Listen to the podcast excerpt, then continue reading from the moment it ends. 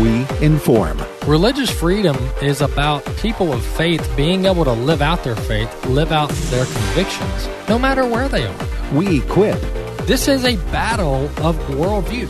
And we activate. We also rejoice in our sufferings because we know that suffering produces perseverance, perseverance, character, and character, hope. This is AFA at the Core on American Family Radio. Welcome to the Core here on American Family Radio Network. Good to be with you today on the program. I'm Walker Wildman. I'm your host for the Core, and we'll be with you for the next hour or so till 2 p.m. Central, AFA at the Core. We're live streaming the video on our streaming platform. Sorry, clear my voice. I guess I should test my voice before I go on the air, but I didn't. No testing, no testing here. Um, we are live streaming the video on our streaming platform, streaming.afa.net, streaming.afa.net. We do uh, live stream the video on Facebook as well by visiting AFA at the Core on Facebook. You can go there on the course Facebook page and watch the show live each day of the week where we live stream the video. And of course, you can subscribe to the podcast wherever you listen to podcasts. Uh, you can scri- uh, subscribe to AFA at the Core's podcast. We do have uh, some guests with us today uh, in the second and third segment. On the second segment, we'll have on Katie Talento. Katie's the executive director over at the Alliance of Health Care Sharing Ministries, and uh, her group uh, represents these various health care sharing uh, ministries around the nation. They represent them in Washington, D.C. So we'll talk with Katie Talento uh, in the second segment about um, what the Alliance of Healthcare Sharing Ministries does, what's the status of health care, health insurance in America in 2022. We'll talk with her about that. And then uh, we'll have on Darcy Olsen in the last segment. She's founder and CEO for the Center for the Rights of Abused Children. We'll talk about child welfare, the foster care system, adoption, et cetera, et cetera, and uh, some areas for improvement there on the legal front. Uh, so we'll talk with Dar- Darcy Olsen in the last segment of the core. I do want to turn our attention to Psalm chapter 50. We're reading out of the ESV version, Psalm chapter 50. If you want to know a little bit about God, well, number one, read the Bible, but number two, uh, read some of uh, Psalm. Of course, you can read every other book and learn about God too, but um, God's characteristics, his traits, specific descriptions of God read Psalm. Psalm chapter 50 today, verse 1 and 2 says, verse 1 through 3, really, the mighty one, God the Lord, speaks and summons the earth from the rising of the sun to its setting.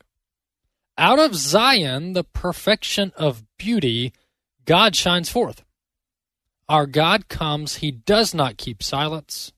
Before him is a devouring fire Around him, a mighty storm or a mighty tempest is the word used here in this version. And uh, I just, I'm fascinated when I read the Bible and I read different authors of the Bible and their description of God. And it all, it all's, of course, the inerrant word of God, all God inspired. But you, you, you read about God in His Word, which of course is the accurate description of God. But you you listen to or read what people say about God, and sometimes you get a very different God, if you will. And when you read the Bible, you get a true description of the Lord. But many people in in, in at least in American culture today try to they don't try to they do they paint god as this their their buddy their their bff their their bro um you get all these these uh, really belittled descriptions these very humanistic descriptions of god that are so inaccurate and so underperforming and underestimating of the one true god. And so, what I want to challenge us with this week, and I've done this before, but we've just got to get out of this worldly mindset of God and putting God in some kind of human box and using our own language of 2022 to describe God. I mean, shame on us. God's not our bro. He's not our bud. He's not our bachelor. David says that God is the mighty one. He speaks, and when he speaks, he summons the entire planet. It says, out of Zion, the perfection of beauty. And we think we know perfection here. We don't know anything about perfection. The only ounce we know about perfection is about God. Because you look around, we're all fallen. We live in a fallen world, thanks to Adam and Eve. And so we look around and we go, "Oh, that's that's perfect, man. Look at that. Look at that car. That's perfect." We, you know, buy a house, man, that's perfect. we find our spouse, they're perfect. We use that we throw that that terminology around. Really though, for being honest with ourselves, the only thing perfect is God himself. The uh, verse 3 says, Our God comes. He does not keep silence. So he's not a God of silence. He's not a God of inactivity. Before him is a devouring fire. Think of judgment. But the fire doesn't consume God, but it is before him, it is around him. Also around him is a mighty tempest, a mighty storm that God is also not affected by. Uh, so let's let's uh, make sure we, we get the right perspective on who God is. Let's make sure we're getting our descriptors from the author and perfecter of our faith, God Himself. Um, let's look to Scripture as to how to best explain God, and uh, let's get out of this belittling and minimizing uh, our Heavenly Father. Psalm chapter 50 is where we were this week. Well, moving into some of our, our stories for the week, um, Washington D.C. just never seems to to um, to under under impress, if that's a that's a word. But there's this uh, legislation. We're in a lame duck session, so you've got a Congress that's outgoing. You've got a new Congress coming in in January. You got the same president, uh, unfortunately, but there's this piece of legislation that I kind of been keeping an eye on, but it's I've thought this thing. I mean, surely this thing's not going to pass. Well, it's kind of got some life to it now, and it's called the uh, Journalism Competition and Preservation Act. Ooh, that sounds so good. Journalism and Comp- Journalism Competition and Preservation Act, JCPA for short. And so this bill, what they'll tell you is, they'll say, well, this is this is aimed they'll tell you this legislation is supposed to help local broadcasters, local news um, um, organizations have uh, some some competitive advantage uh, with these major tech conglomerates like your Facebooks, your YouTubes, your Twitters, etc. That's what they'll say the aim is, and you go, "Boy, is that noble." Well, you start looking into it, and, and the actual what it actually does this legislation, called the Journalism Competition and Preservation Act, what it will do, should it become law, is it will give major media corporations like News Corp, Fox News Channel, um, ABC, NBC, CNN, and the list goes on. It will give those major media conglomerates it will give them a four year antitrust immunity or an antitrust freeze so that they can negotiate with the major tech platforms, Facebook, Google, and the likes, so that they can work out a deal where the major media conglomerates' content is preferred over other media outlets' content. Now, now tell me how that helps local news outlets. All right, so so the basis of the bill is we've got these these local, you know, your local news channel, right? Your local ABC or Fox broadcaster, NBC. And the, the claim is is that Well, these these smaller local news channels are getting getting basically defunded because you've got your you got the internet and you've got local independent journalists and you got you know you got Facebook and Google and and and you can have an independent journalist or a small uh, you know a news outfit and they can basically provide the same information as your your local news channel. And so the the bill they'll say is aimed at helping those local news channels to have a little bit more competition, a little more advantage uh, on these big big platforms like Facebook, Twitter, Google, etc. But but really, when you look at many of these local news outlets, not all, but many of them, they're owned by major media conglomerates. All right, you've got your affiliate programs, you've got your Fox affiliates, and I'm not an expert on this, but I'm just naming what I know. You've got your Fox Fox affiliates, you've got your ABC affiliates, you've got your CBS affiliates. I mean, you got all these different affiliate stations. This will give those major media conglomerates an upper hand and four year antitrust freeze. And what this will do, because when you look at independent journalism, when you look at um, uh, independent journalism today and smaller news companies, smaller news teams and organizations, conservatives are leading the charge.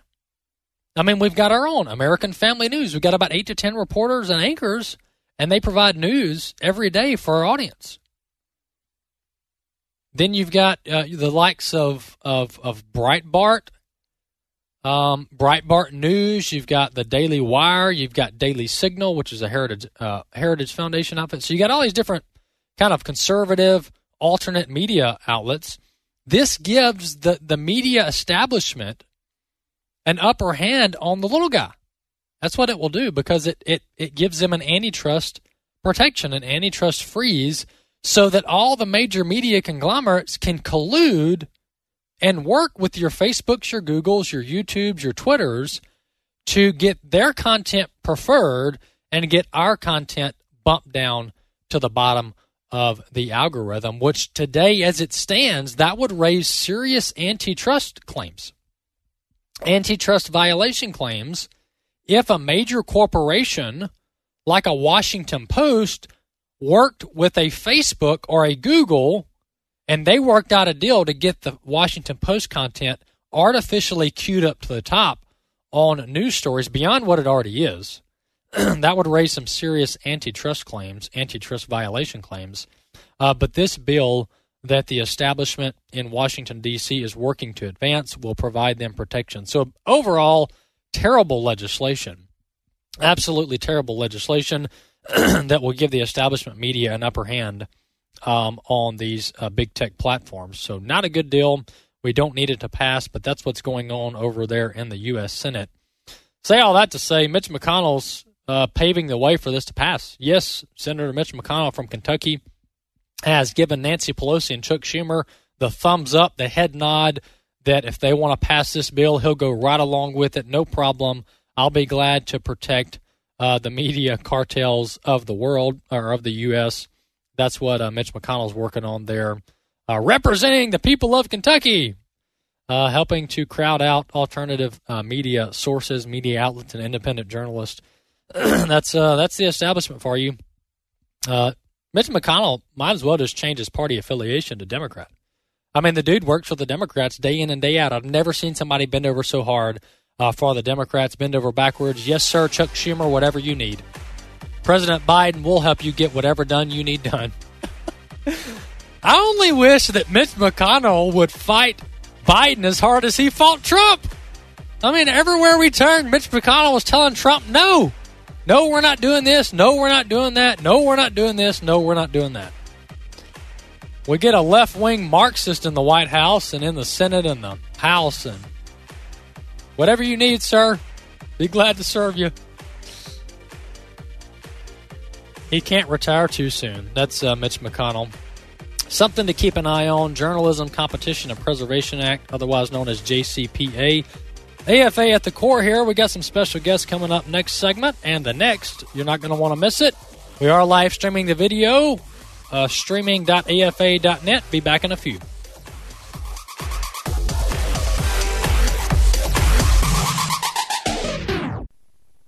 And he made from one man every nation of mankind to live on all the face of the earth having determined allotted periods and the boundaries of their dwelling place. My name is Abraham Hamilton III, and this is the Hamilton Minute. Acts 1726 conveys to us the reality that we were born and placed in the 21st century by God's specific design. He determined before time where we would live and when we would live there. If you're in Minnesota, Mississippi, or Maine, God put you there on purpose. He's not surprised by the darkness we see around us, nor is he caught off guard by it. In fact, he specifically prepared for it by making sure you're alive right now. God can do whatever he wants, but he's chosen to use you and me as ambassadors of his kingdom. We are his torches to light up the darkness. Listen each weekday from 5 to 6 p.m. Central for the Hamilton Corner with Abraham Hamilton III, public policy analyst for the American Family Association. This is Raising Godly Girls Minute with Patti Garibay of American Heritage Girls. In this season of gift giving, some families are reviewing cultural traditions surrounding the holidays and opting instead for outside the box ways to show their love. Toys are nice, a new sweater is lovely, but can a traditional gift have the same impact of sharing Christ's love? Groups like Samaritan's Purse allow gifters to purchase a goat for a family in need through their livestock project.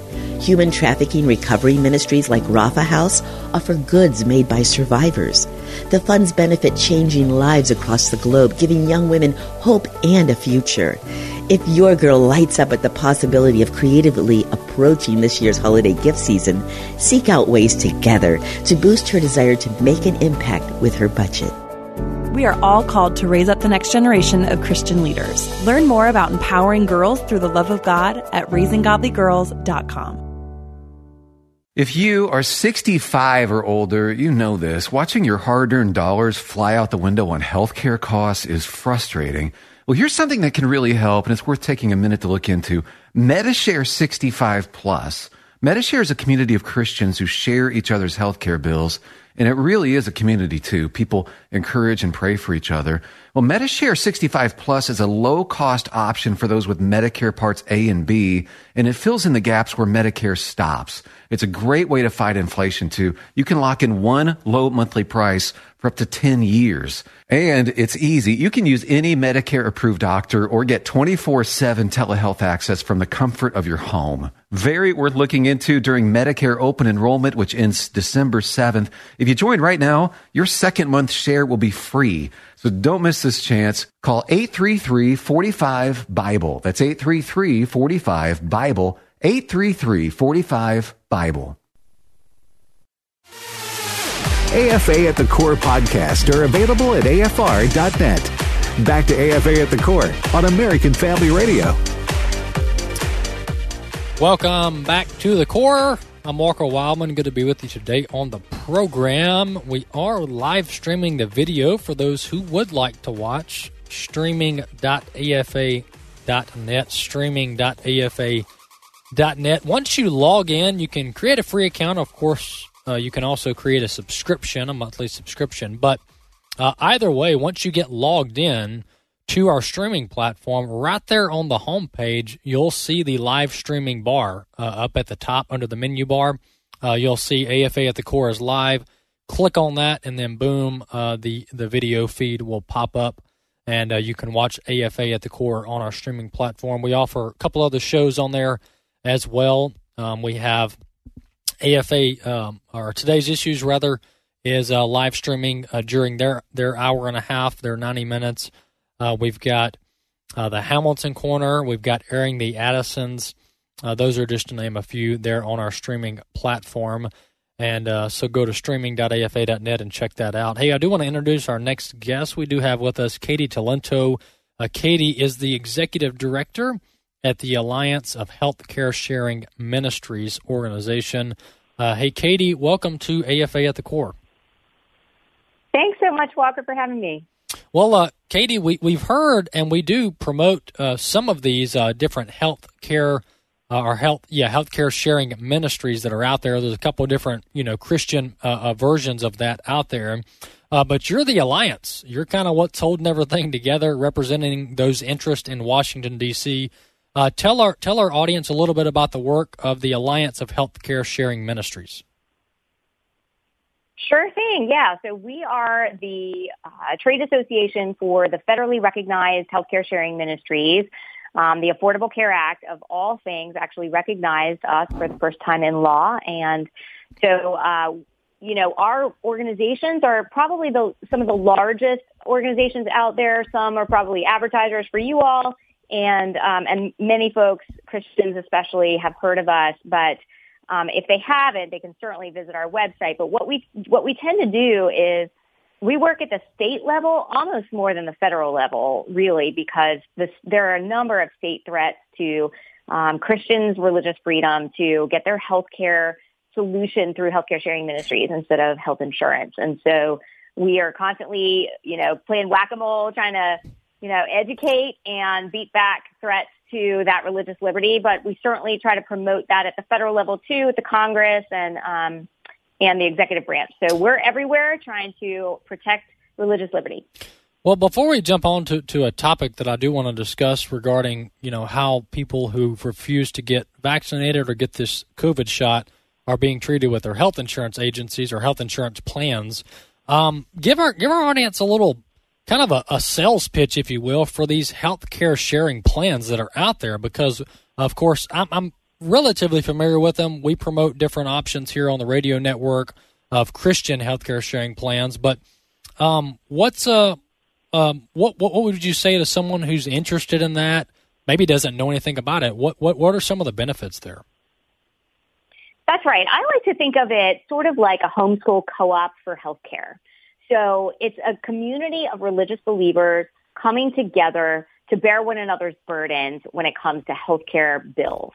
And so, for instance, um, you know, the ministries each do this a little bit differently, but a typical example might be um, you sign up for one of these and you contribute, um, you donate every month a certain amount of money that goes to share in other members' medical bills. And then when you need health care, you also can go to a doctor. You, you tell them that you're a member of a healthcare sharing ministry uh, sometimes you'll pay cash up front. Sometimes you'll give them a card. And then when you are done, you get an itemized bill from them and, and then you, you upload that to the ministry's portal and the ministry taps some other members on the shoulder and asks them to send their monthly contribution to you.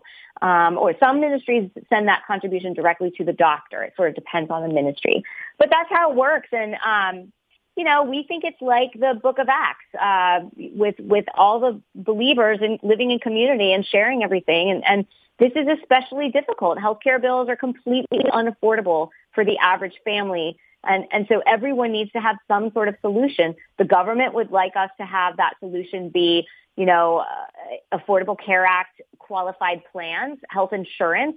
This is not an insurance solution.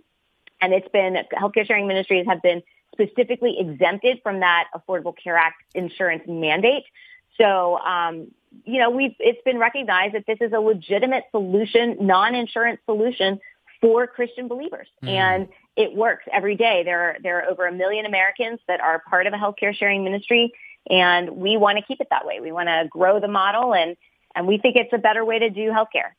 Yeah, I, I can vouch for that. Um, know many many people who participate in in this these type plans, and um, all I hear is very good things about it. Hey, uh, uh, Katie, talk to us a little bit about um, how unvaccinated uh, Americans, people who haven't participated in the COVID nineteen shot program, uh, how are insurance companies, some insurance companies, uh, treating these Americans? Because this is this is pretty uh, disturbing. What's going on here? It is a little disturbing. I, am hoping that this fervor has died down a bit um, in in light of recent news stories, but it, it, it, definitely was a problem that I was reading about quite a bit, and we were hearing about um, in the marketplace earlier this year. So this is not, to be totally clear, it's not exactly insurance companies. It's really employers. It's mm. businesses that have hired an insurance company to administer their own self-funded plan so a large company might offer a Blue Cross plan, for instance, but it's not really Blue Cross paying the medical bills. It's actually the company paying the medical bills. And this is the type of insurance that large employers tend to offer. Mm-hmm. Large employers like some of these woke corporations that we're also familiar with. And because they make their own decisions and they don't outsource the decisions about what benefits look like to an insurance company, they can make decisions to increase uh, premium surcharges up to 30% is allowed for any sort of health related reason. So for instance, if you're a smoker or um, you know, if you don't go through their wellness program or, you know, anyone like that, they can charge a surcharge of up to 30%. And there has been some talk among some of these woke organizations about imposing a surcharge like that on people who do not get um, mm. the shot. So that there was a lot of news stories about this earlier in the year, but it's just another reason why Christians and, and others of goodwill should want to escape the insurance industry. Yeah, it's very it's very unfortunate, Katie, that that government has meddled so much in this this health insurance industry that it's it's really not not very competitive. Number one, and uh, the quality is just not there because there's lack of competition, and that's really really unfortunate.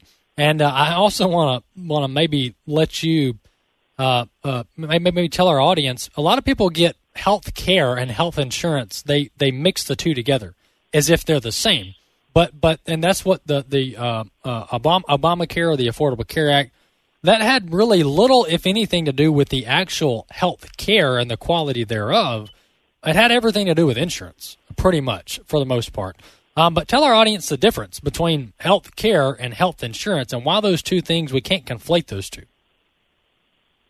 Well, that's right. I mean, certainly in the first five or so years of the Affordable Care Act, we saw, um, you know, premiums doubling. We saw deductibles tripling. And um, this is a huge problem. So you spend a ton of money to purchase a health insurance plan that the government is now requiring you to purchase.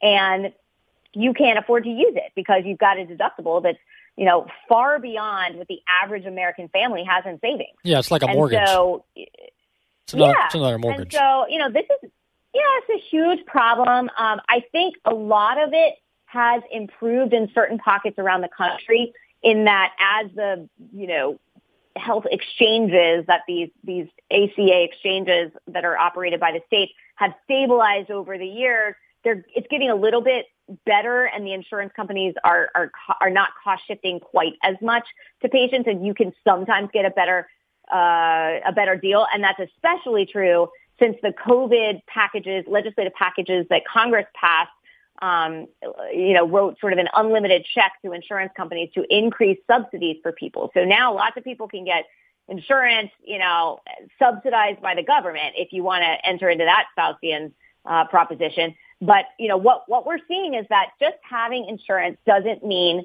that um, that you're getting good care, that you're getting quality care, that you're not going to go bankrupt. In fact, 70% of people who declared bankruptcy for reasons related to medical bills had insurance. I mean, I, I thought I'm I'm old enough to remember when insurance was supposed to protect you from catastrophic ruin, financial ruin. That's just not what it does anymore. Let me give you another example. The Providence Health System, started by Catholic nuns over a century ago, and they're in many states across the country. A New York Times article came out a few weeks ago talking about how they've paid $45 million to McKinsey consultants to come in and figure out for them how they could avoid having to pay charity care for poor people in their communities and still um, still keep their tax exempt status. It's really um, it's really disgusting what we're seeing from these so-called charity nonprofit hospitals. Yeah. And and they're they've turned into these giant corporations. So really, you know, one of the things that when I was in the White House, I was working for President Trump and we, we really focused on price transparency and forcing hospitals and insurers to end secret prices. I mean, what other industry can you not get the price in advance? For something that you need that you can't say no to, and yet you get a bill months later and it bankrupts you. It's crazy and it's, it's a racket. It's unjust. Yeah. Yeah, no, it's a it's a racket. It's absolutely absurd and, and corrupt and should not be allowed. And um, President Trump, uh, he did do do a lot of work there on the price transparency at the federal level, from the as far as the rulemaking and stuff goes. Um, uh, that's very, very important, Katie, the difference between health care and health insurance, because especially in today's world where uh, Democrats and everybody who wants big government are pushing this, you know, Medicaid expansion and we need, you know, basically government's going to pay for everything. I just want to warn our audience anybody who thinks that's a good idea has not looked at human history, has not looked at even American history. The more government meddles in any industry, the worse, uh, the, the, the, lower the quality goes for that industry. Uh, we should not uh, be under the the idea or the the assumption that if, if if it's paid for, if it's quote more affordable because the government's subsidizing it, that all of a sudden we're going to get this great healthcare quality. Uh, those are two different things, and the the more t- the more government meddles in health insurance and health care, the lower quality we're going to get as a consumer or as a patient uh, from a healthcare uh, perspective. Hey, Katie, uh, tell our audience uh, where they can read a little bit more about the Alliance and what you guys do, and even check out some of your different federal and statewide priorities.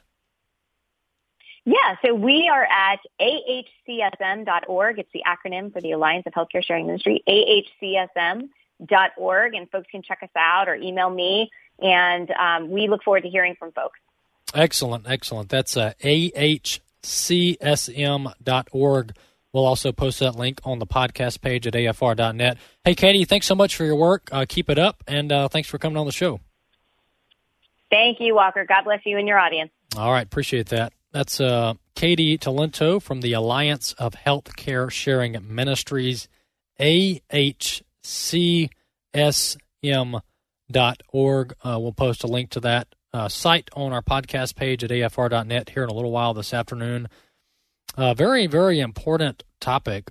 And um, as we look look around the, the country today, you know, America has been known for for first class medical care really, when you look at, at America uh, and, and, the world and, and human history, uh, America has been known, the United States of America has been known for top quality, first class medical care, and, and, we still do have that, very much so.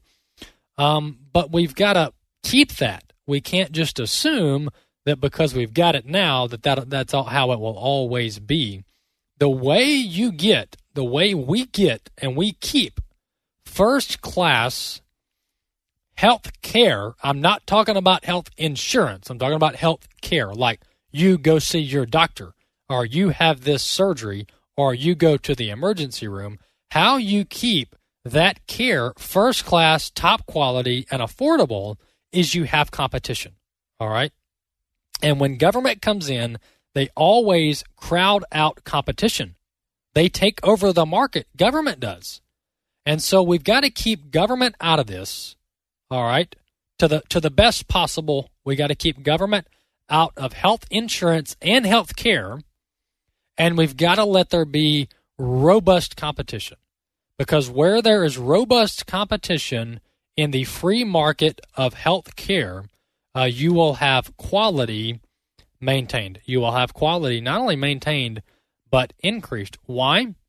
because medical systems and doctors, etc., will be incentivized to compete and provide the best care uh, in their area, in their market possible. Why? Because if the if the patient's unhappy, well, then next time they're going to go down the street uh, to the other facility or the other competitor uh, down the street or across town uh, so we got to we got to keep competition. Competition is good for the consumer, and in this case, competition is good for the patient. And um, health, these healthcare sharing uh, ministries and these healthcare sharing options out there are uh, good options and uh, good for some families to do.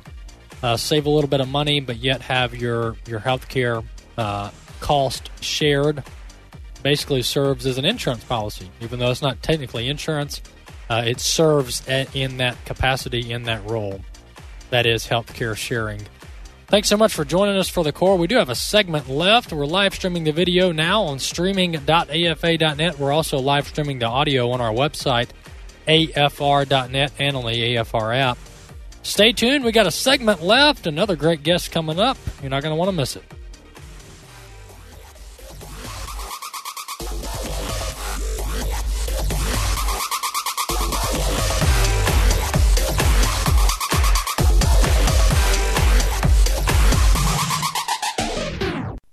By now, you know that Sandy Rios has stepped away from the morning show.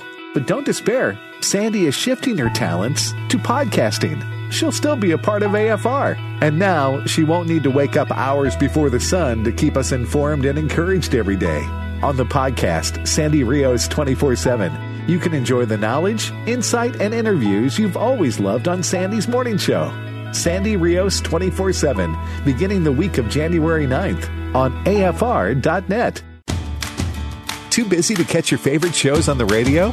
Have no fear, because the AFR app is here.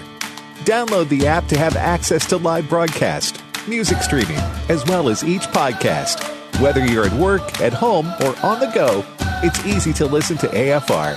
The AFR app is available not only for Apple and Android users, but also on Amazon Alexa and Roku. Download the AFR app today at afr.net. The following is not an actor, but a real life story from Trinity Debt Management. The credit card debt happened when my daughter was born. I was using one credit card account to roll over into another credit card account, and it was snowballing. If you're in debt and you need help, call Trinity at 1 800 788 1813. When I first called Trinity, the representative understood the need based on the situation. They were great people to work with. From the first phone call that I made, they had me on a track to mitigate the credit card debt. Trinity will consolidate your accounts into one easy to manage monthly payment, reduce your interest, and possibly improve your credit score. You'll save thousands. Working with Trinity gave me the ability to save thousands of dollars. My name's Doug, and thanks to Trinity, I'm debt free for keeps. Call Trinity at 1 800 788 1813. That's 1 800 788 1813. A moment of truth with Gary Bryden of the Association of Independent Methodists. On a trip to Bethlehem some years ago, I was able to go to the place where Jesus was born. You can easily enter the small cathedral built over the place of Jesus' birth and can actually enter the cave. However, you can't enter it unless you stoop or bend over. You can't enter standing upright. That's also true if you surrender to Jesus and trust Him as your Savior. The proud, self righteous heart can't enter, but the repentant, guilty sinner who acknowledges sin can enter into a saving relationship with God through Jesus. Have you stooped over in humility and trusted Jesus as your Savior? If not, why not do so now? The Association of Independent Methodists, like minded congregations doing together what can't be done separately. Visit aim2020.com. AFA at the Core podcast are available at afr.net. Back to AFA at the Core on American Family Radio. Welcome to the core, back to the core. I'm Walker Wildmon. Good to be with you today on the program. Uh, for those, if anyone's missed part of the show or wants to go back and just listen again to uh, previous two segments, you can always go to afr.net, click on the podcast section, and you'll find AFA at the core's latest podcast there. Or you can uh, download the AFR app and uh, find the podcast on the American Family radio app or find it uh, at your nearest podcast store, whatever podcast store you use. Just type in AFA at the core. Well, I do want to introduce our next guest we have on with us. Um, we have on Darcy Olsen. Darcy is the founder and CEO for the Center for the Rights of Abused Children. Uh, Darcy's on the on the line with us. Hey, Darcy, welcome to AFA at the Core. Walker. It's great to be on your show today. Thanks so much, Darcy, for coming on uh, the core for the first time. Uh, tell our tell our audience a little bit about uh, the Center for the Rights of Abused Children. Uh, why you decided to start that, and some of the work that you guys do. Well, like you, we're all about family, and um, I had become a foster parent. Which you know, foster parents take in kids that have been abandoned or abused uh, or, or neglected or left behind and that was about 11 years ago. And i ended up with four adoptions which i had not planned for children who needed a forever family. And during that process uh, what i realized was that the rule of law which is so important in protecting so many of our rights as americans uh, really was not coming into play to protect these abused children. So for instance a child in the courtroom who suffered incest you'd be shocked, I think, to hear that they are not entitled to an attorney to help them in their cases. Um, so they're the only ones without representation in court. And so I decided it this needed to be remedied, and I felt called, and and that was the beginning of the Center for the Rights of Abused Children.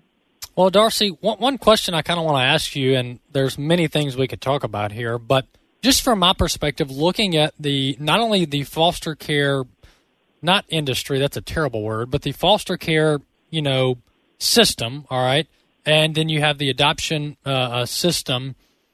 To me, looking at it from the outside in, having not fostered or adopted, but just knowing people who have, it seems there's just a lot of red tape and it's very difficult for couples, for families who do want to foster or do want to adopt. It just seems very challenging from a from a financial standpoint and a regulatory standpoint. My goodness, you really hit the nail on the head there when you say that. There are about 20,000 kids who will age out of the system every year, not having a family. And on the other hand, there are millions of families in our country who are looking and eager to adopt. Now, maybe they don't always want the older children, sure.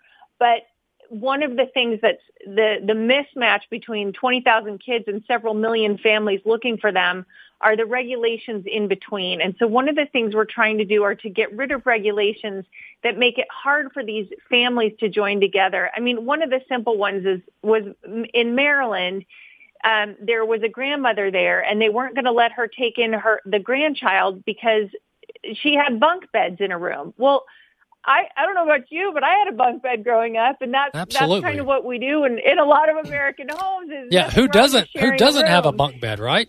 Everybody needs a bunk right. bed, right? Right, and so you know these are kids that you're talking about who don't have families, who are sometimes they're putting them in jails to sleep, they're putting them in office buildings to sleep. Uh, and they're saying, you know, it's not good enough if there's a bunk bed in the room. And I think we just need to bring a little bit of common sense to some of these regulations and make it easier for these so many there's so many people willing to help make it easier for people to help and take in these kids who so desperately need some love and safety L- let me ask you this darcy and this gets this strikes to the heart of it the the perception out there is that you've got a lot of kids in need both foster and adoption but then you've got few families willing to foster and or adopt. Is that true, or is there a ton of families willing and ready to foster and or adopt, uh, but uh, uh, less less kids than there are families? Uh, what what's the ratio here? Well, at this time, the reality is that there are two kids in the system for every one available space. Okay. So we definitely have a shortage of families ready to help. Now, part of the reason for that is that it is so difficult to become a foster parent. It can take six months. It can take up to a year. Or for instance, someone like me who I've been, I fostered 10, adopted four, let my license lapse because obviously needed a break there. Um, but in my state, you have to go through the entire process all over again, even if you've successfully adopted and, and, fostered. And those are the kinds of things that keep people from doing this work or doing it more than one time. Uh, and it's really it's simple to streamline this and do safety checks and do the important things, but maybe not worry so much about, you know, whether the closet is the right size or whether there's an extra bunk bed in the room and really focus on the safety and the needs of the child. And that common sense will go a long way to making sure we have enough families for the children in need. Uh, let me ask you this, Darcy. Last question, and then we'll let you go. The are you experiencing? I'm sure st- state level work is probably where you're having the most impact. Are you making some headway at the state level with lawmakers and policymakers on getting some of these reforms done? Oh my goodness. If not, this will give you more hope than probably anything you've heard in a long time. In the past five years, and we are a purple state in Arizona at this point, we have passed a 30 consensus reforms. So across party lines for these kids All of these kids now get photographs, so if they go missing, they can be found. They're all getting attorneys in their court cases, mm. something we were able to do without creating a new fiscal bill. There was plenty of money in the system for these kids. Um, we have been able to get them into special education programs that they weren't able to access before. So many changes in a short amount of time. And the reason for that is people really do want to help these children they just haven't known. They don't, you know, they haven't had the roadmap to do it. And that's what the Center for the Rights of Abused Kids provides. I mean, we give them that roadmap to reform and to change so that as, as President Reagan said when he established National Foster Care Month, that every child will have the opportunity to live in a safe and loving family. Absolutely. Critical, critical work, uh, core to the family uh, health and structure in America. And uh, appreciate your work on all this, Darcy, over at the Center for the Rights of Abused Children. And uh, I have your URL as the Center for Children.org, the Center for Children.org. Is that right? That's right. Thank you so much, Walker, for bringing some more attention to these kids who need it. Absolutely. We'll keep following this. And I really, Darcy, want to work with you, uh, um, even in Mississippi and other states, uh, on some reforms uh, you really can't do too much to help these kids. There's always something we can improve on. Uh, thanks so much, Darcy. Keep up the good work. Thank you so much, Walker. Appreciate that. That's uh, D- Darcy Olsen. She's founder and CEO for the Center for the Rights of Abused Children. The Center for Children.org is that URL. We'll drop the link on our podcast page at afr.net. she started that um, organization, or the seeds of it rather, were began or begun in 2010. Um, excellent, excellent work. 2017 is when she founded the organization and uh, working on reforms, foster and adoption reforms around the nation. Good for Darcy and uh, everyone who's in on that. Very, very critical work. Uh, moving to a few other topics I want to make sure we get to. The um, there's two things there's two investigations that are just in limbo. I mean, we just can't get an answer on this stuff. The first one is where did COVID come from? Where did COVID come from? Because the the experts told us that COVID came from the wild, from a bat. That's what we were told. All right, in the early days of the of the pandemic, and we were sold on it. I mean, Fauci said this is where it came from, and um, as it turns out, number one, that's most likely not true. And there was little evidence, if any, to support it up. Remember the wet market theory? COVID came from a wet market, from a from a, a, a seafood market in Wuhan. All right, that was the theory, right? So, as more information came out, this uh, this uh, theory of a sketchy biolab in Wuhan, just like a mile down from the wet market, came out. And then we started learning, hey, this uh this Wuhan lab, what's this Wuhan lab do? Well, they experiment on deadly bad viruses. That's one of the things they do. And then you've got US uh, the U.S. funding it, and you can't make this stuff up. I mean, out of all the things our tax dollars do, we're funding bat research in Wuhan, China. I mean, come on. They talk about, oh, there's no government waste. Everything's on the up and up. We know where every dollar goes. And then we all learn that we're funding bat research in Wuhan, China. Absolutely absurd. But we can't build a wall on the southern border because that's a waste of money, right? We can we can tamper with bats in Wuhan, but if we want to build like a fence or a wall between us and Mexico to keep the cartels from coming over, oh no, no, we can't do that, right? Because that's a waste of money. Um, absolute, absolute joke is what these people are. So this is out of the New York Post today. Actually, this was dated December 3rd, so two days ago, Saturday. Listen to this report from the New York Post, and we've known this, but further media reports continue to affirm it. Scientist who worked at the Wuhan lab says that COVID was man-made virus. Reading into this report a little bit, a scientist who worked at a controversial research lab in China has claimed that COVID was a man made virus that leaked from the facility, according to a report. Andrew Huff, who worked for a New York based New York based nonprofit that studied viruses, says uh, said COVID leaked from the Wuhan Institute of Virology in China two plus years ago and blamed authorities for the quote unquote biggest U.S. intelligence failure since 9 11. The lab has since been at the center of a fierce debate about the origins of COVID, with both Chinese government officials and lab personnel denying that the virus leaked from the facility. Imagine that. They're denying it. Uh, the epidemiologist uh, uh, Andrew Huff said in his new book, The Truth About Wuhan, that the pandemic was a result of the U.S. government's funding of coronavirus in uh, China. He said China's gain of function experiments were carried out with a lax uh, with lax security, which led to a leak at the Wuhan lab. Foreign laboratories did not have the adequate control measures in place for ensuring proper biosafety, biosecurity, and risk management, ultimately resulting in the lab leak at the Wuhan Institute of Virology, he said in his new book. Um, so that's uh, from someone who was actually working uh, for a New York based nonprofit uh, research related to uh, Wuhan lab in China. He actually worked there for a short time. So let's get this right. Everybody that knows about this says that the, the bat virus pretty much came from the Wuhan lab. I mean, like we have everything but the smoking gun and everything close to it but the smoking gun. The consensus amongst the experts, and even now the government experts, say that this uh, bat virus came from the Wuhan lab. So, so let's just, for the sake of discussion, if that's true, then this is one of the biggest health scandals in a long, long time. Think about the damage that was done, has been done, and is continuing to be done as a result of COVID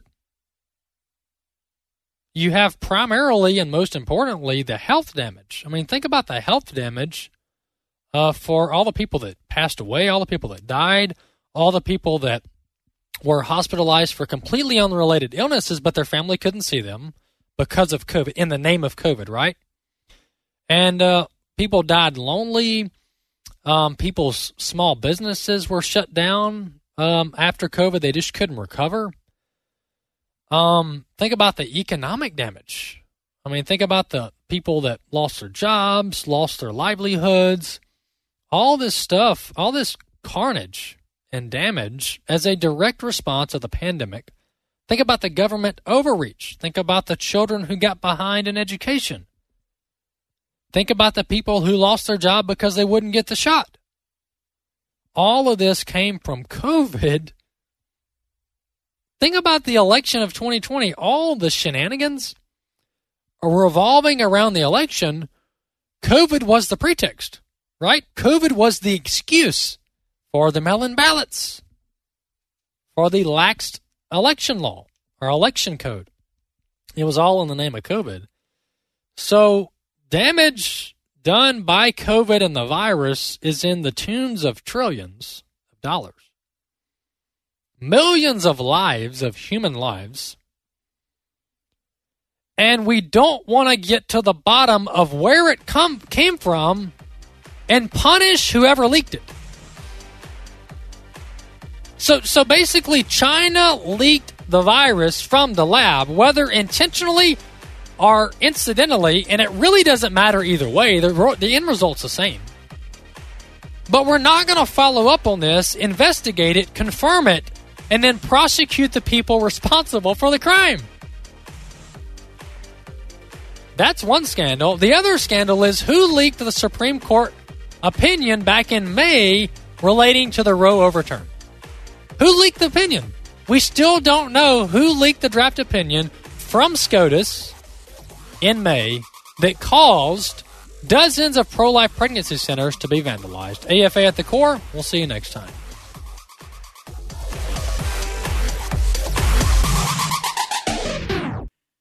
The views and opinions expressed in this broadcast may not necessarily reflect those of the American Family Association or American Family Radio.